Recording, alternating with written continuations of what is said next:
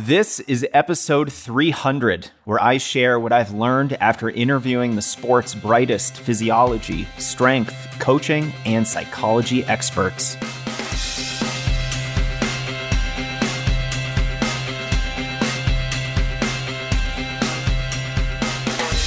Welcome to a very special episode of the Strength Running Podcast. I'm your host, Jason Fitzgerald, and I want to start by welcoming our new listeners.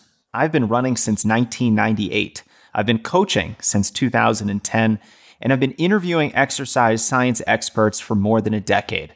I'm formerly a 239 marathoner. I was a top 10 finisher in New England in the 3,000 meter steeplechase, and now my goal is to help you improve. If you want to become a better runner, faster, more resilient, and more capable for any goal you'd like to set, you're in the right place. Our show today revolves around the key principles I've learned from a wide variety of subject matter experts. I've been fortunate to have the privilege to do what I do to research, prepare, and interview Olympians, world renowned performance experts, the industry's best physical therapists and strength coaches, psychologists and certified mental performance consultants, doctors, and PhDs. The underlying goal is to understand the process of improvement and give you the knowledge you need to make better decisions about your running so you can keep getting better.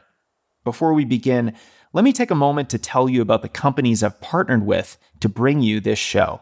Now, I don't associate with just anybody. In fact, I ignore or deny most requests because I don't think the companies align with Strength Running's values, or I simply don't think the product or service is worth your time and hard earned money. So when I do choose to partner with a company, it's one that I deeply believe in and use myself. And both of these companies I use on a nearly daily basis. First is Drink LMNT, Drink Element, a delicious, sugar free, high sodium electrolyte mix. It's perfect for endurance runners who are sweating a lot, drinking a lot of water, and because of that can be susceptible to imbalances. My favorite flavor is watermelon salt, but citrus salt is also a banger. Now, you didn't hear it from me, but these can also be used to make a very tasty sugar free margarita, or the next morning to help you feel better if you've had too many of said margaritas. Electrolytes play a key role in helping you avoid dehydration, dizziness, cramps, and tiredness, especially after long runs or workouts and they're also used by the military, law enforcement, professional sports teams, and they're the official hydration partner of Team USA Weightlifting. Get your free sample pack with any purchase at drinklmnt.com slash strengthrunning, and they'll let you try every flavor. That's drinklmnt.com slash strengthrunning for your free sample pack. We're also supported by AG1, the greens superfood mix by Athletic Greens. I try to have one serving of AG1 daily because it's my one stop shop for probiotics, vitamins and minerals, greens, prebiotics, and whole food sourced micronutrients. There's also things like ashwagandha, which is an adaptogen that helps you handle stress in a much more productive way. AG1 helps support gut health, the immune system, and it provides a nice shot of energy. It's recommended by professional athletes and has over 7,000 positive reviews. Reclaim your health, arm your immune system, and do so conveniently with one scoop of AG1. They're making it easy by giving you a free one year supply of immune system boosting vitamin D and five free travel packs. All you have to do is visit athleticgreens.com slash Jason to pick up the ultimate daily nutritional insurance. That's athleticgreens.com slash Jason to claim your free goodies. All right, without further delay, let's continue our conversation. After 300 episodes, what have I learned? How can you use the Strength Running Podcast as a tool to help you become a better runner? And what high level principles seem to come up time and time again, no matter the guest or topic? What I'd like to do today is discuss three big picture ideas that have been themes throughout the history of this show from 2016 through today. It Doesn't matter if I'm talking to Shalane Flanagan, physical therapist Jay Dicharry, the former strength and conditioning coach for the LA Lakers, or even another running podcaster. These principles hold true.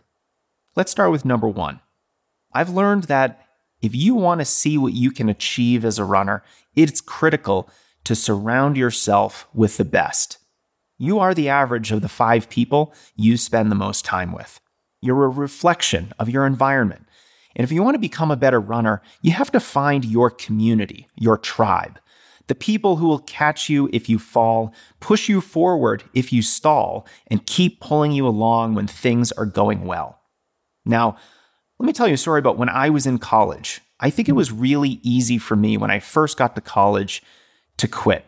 I could have easily quit the sport of running because I was simply experiencing so many demands. The, the obvious, enormous social pressures of going away to college for the first time, the demands of collegiate cross country, and I was trying to double major. So I really struggled my first year of school. My grades were not great. Let's not talk about that. but I was very fortunate that I did stick with it. And I don't think I could have done the workouts that I did. I don't think I could have been as consistent. I think I would have just not been the runner that I knew I could have been if I wasn't on a team, if I wasn't around all these other people who had similar goals. They also wanted to be the best runners that they could be. And when you have a team and a coach and all these people around you who have expectations, it becomes a lot harder to fail. And then when I think about another time in my life where it was so easy for me to quit, this was after college when most of my teammates had stopped running. They were focusing on their careers, they were meeting people, starting new relationships. And while I was doing that too, I was also training as hard as I ever was. And it helped that I was living with another one of my friends who was a runner. And he set a great example for me. He also was an enormous motivator. He really got me out the door when I didn't really want to run. And it was during this time in my life where the habit of running was really ingrained in me because it was a little bit easy when you had a team and a coach. They really pulled you forward. But what happens when you don't have a coach and a team? What happens if you're like most runners, adult runners who don't have that support system in front of them? Well, it was then in this time period that I learned the value of consistency and of intrinsic motivation. And it wouldn't have happened if I didn't have that one runner friend next to me most days helping me be more consistent. Now, you can also see this phenomenon in action with the best runners in the world. Go back to episode 176 with Michael Crawley, and you'll learn more about Ethiopia's running culture. Or you can listen to episode 295 more recently with author Sarah Gearhart about Kenya's running culture. These are some of the best runners in the world, and they don't do it alone. They surround themselves with good influences, with positive peer pressure, and the best subject matter experts that they can find to help them achieve their potential. So, what should you do? First, find a community whether that's a friend you run with, a coach you hire, a club you join, or even a virtual team that supports you. Don't be a lone wolf because we can go much further when we all go together. And if you'd like to join our team strength running group, you can do so at strengthrunning.com slash join. Next, I've learned that the mental models we use are absolutely critical to how we understand the sport of running. I'm less interested in what you know than how you know it. And I'm far less interested in binary, black and white, yes or no type issues. I want to understand the nuance in the shades of gray. One of the biggest lessons I want to teach my listeners is how to think more productively about running so you can make wiser decisions for yourself during the training process. For example, how do you prevent injuries? Many runners may talk about foam rolling or the importance of nutrition, and while these all play a role, they're not the most important. There are far bigger levers that we can pull to increase our injury resilience. Now, I've learned from my PT guests about the value of load management, and that's certainly a term that wasn't in my vocabulary even 10 years ago. And why you have to be prepared to do the thing you're about to do. It sounds very simple, right? But it's actually rarely practiced. After all, how many of us know a runner who maybe ran a marathon without completing adequate long runs? They're not prepared to do the thing they're about to do. Or how about the runner who maybe raced a certain distance really hard without doing any fast workouts first? Or how about the runner who tried a trail race without any trail experience? So often our training doesn't reflect our goals, and that reason leads to a lot of niggles and injuries. Another great example is the mental model around endurance. As endurance runners, this is our number one most sought after physical skill. But how many of us are challenging ourselves to run higher mileage? I've seen many runners stagnate at the 25 to 35 mile per week range for years. Now, running more mileage is arguably the fastest and most surefire way to increase your general endurance. It's the foundation for everything else we want to do as runners. Or how about the runner who takes many months off, or perhaps a multi month off season without any long runs or workouts? It's hard to return to your prior fitness level when that amount of detraining has occurred. Like I always say, knowledge is a competitive advantage. I've learned from elite runners and coaches that a consistent approach that prioritizes capacity building training is the most effective and the most sustainable. Perhaps the best example of this idea is through the prism of strength training. Many of us have preconceived notions on how to strength train as runners, but I've discovered that performance experts, running form specialists, and physiotherapists have shown us that we can ignore a lot of the common myths around strength training and instead focus on what we need as runners. And it's not even endurance, it's power, injury resilience, and strength. Notice that I didn't say muscle size.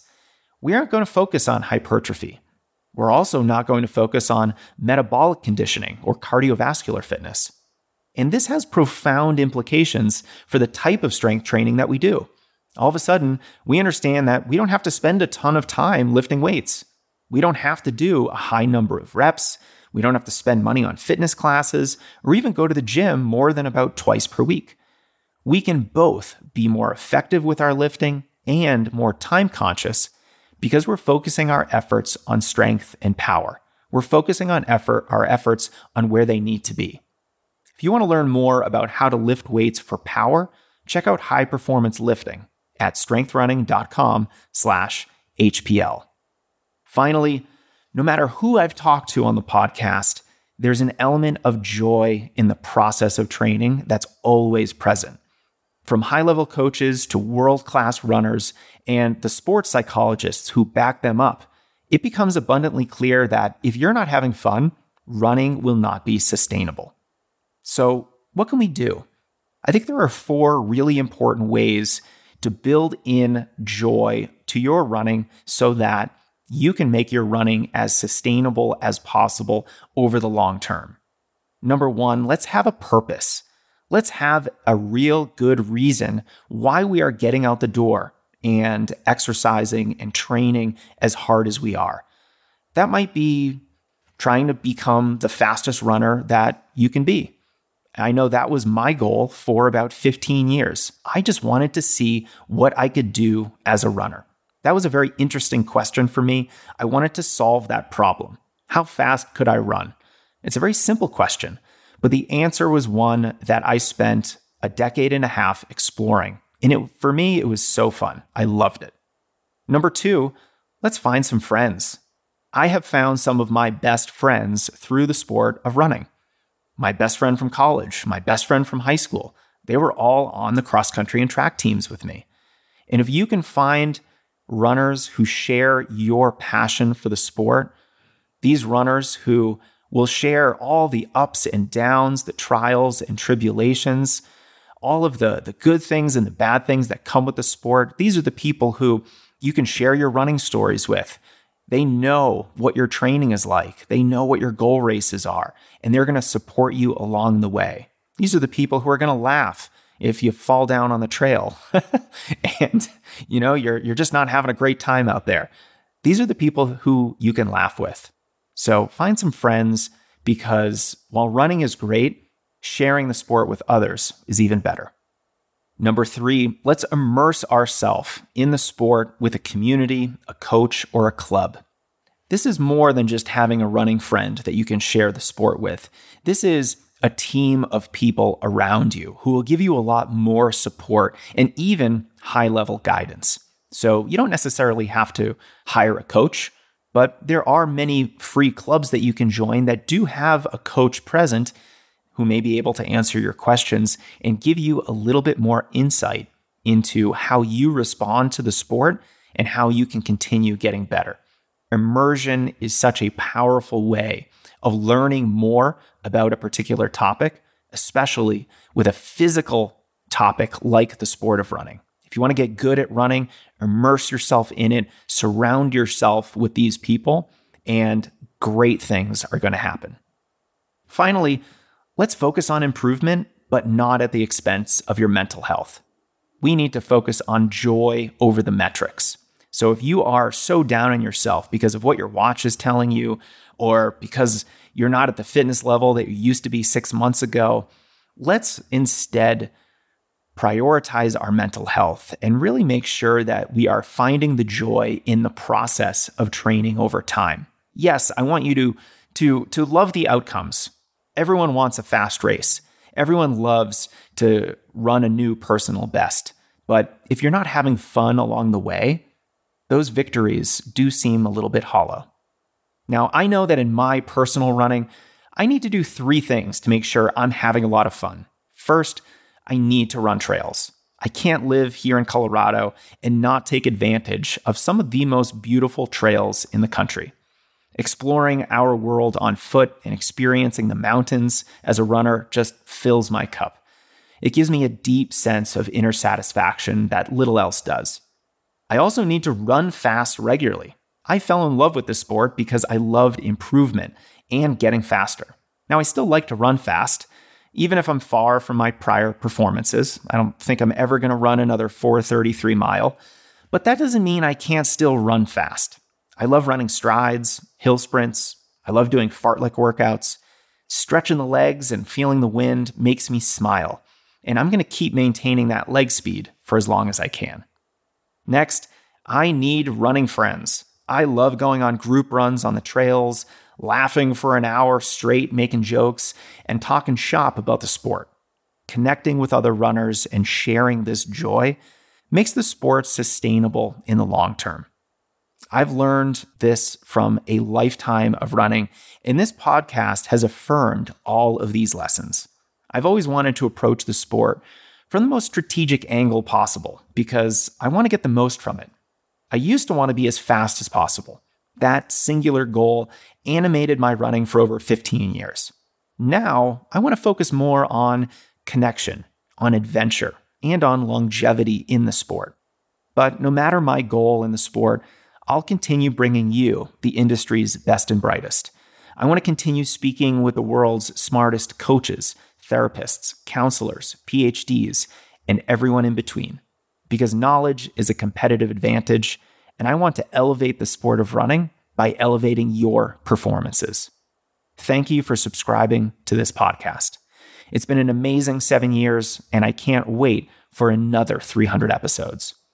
If you're a fan of the podcast, the best way to celebrate episode number 300 is to write a review in Apple Music. The second best way is to support our sponsors, the companies who make it possible for me to devote so much time to this show. First, hook yourself up with some free electrolytes. Our sponsor, Drink LMNT, is offering a free gift with your purchase at drinklmnt.com slash strengthrunning.